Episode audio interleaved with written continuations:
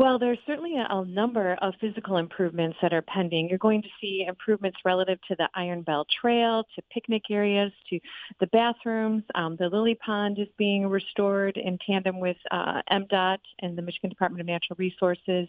Natural habitats are being restored. Also, things that users don't commonly see but are very important, and that is improvements to the infrastructure. I like to say we're always seconds away from crisis, and those things need to be addressed uh, as well as those items that park users see on a daily basis. The first thing you see when you enter the island is, you know, Scott Fountain and the casino. So, what is the latest with those in terms of function and use? The Scott Fountain will also always be a much loved part of Belle Isle. I know it's one of my favorites, and we're very committed to ensuring that it be operational. So we've uh, again worked with our DNR partners to ensure that happens over the last few years. However, it does need to be modernized. So the Conservancy did invest in a physical assessment of it. So we now understand what will be necessary to restore and enhance that Scott Fountain and can move into a fundraising mode to make that happen. Uh, and then as far as the casino is concerned, absolutely, um, pr- pretty significant dollars have been invested by the DNR uh, in that building um, to the roof, to various infrastructure. So we realize how important it is to the community for uh, marking life's moments like weddings, like celebrations, and various events. So we want it to be in good working order. Is there any way to quantify how many people used the island or how many cars or what have you last spring and summer? Belle Isle is one of the top tourist tourist destinations in the state, and we exceeded 4 million visitors last year.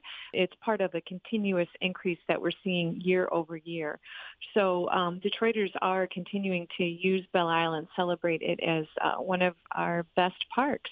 Uh, we also, ex- on a similar note, expect to exceed 500,000 visitors at the aquarium since it reopened. So we're excited to reach that milestone and expect that it will happen uh, early this summer. Spring's arriving.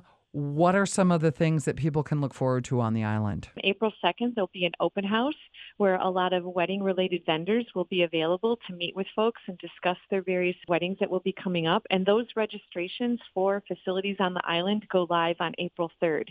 So the timing is very good. We expect at that time that uh, family reunion planners will be uh, calling in stride and getting online to make sure that they get their picnic shelter to continue generations of family reunions on the island.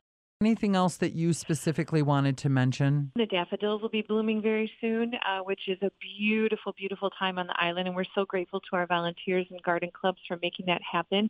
And one of the big fundraisers related to the daffodils is the Daffodil Luncheon, which occurs on April 19th. And the whole goal is to have a daffodil bulb planted for each Detroiter. So that's pretty wonderful, I think.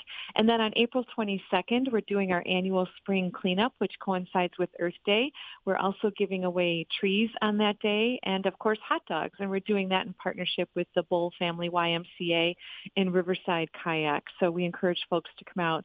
And then a run will occur on April 29th called Spring into Belle Isle, which raises money for the aquarium. So those are some wonderful highlights that I think folks may want to take advantage of too.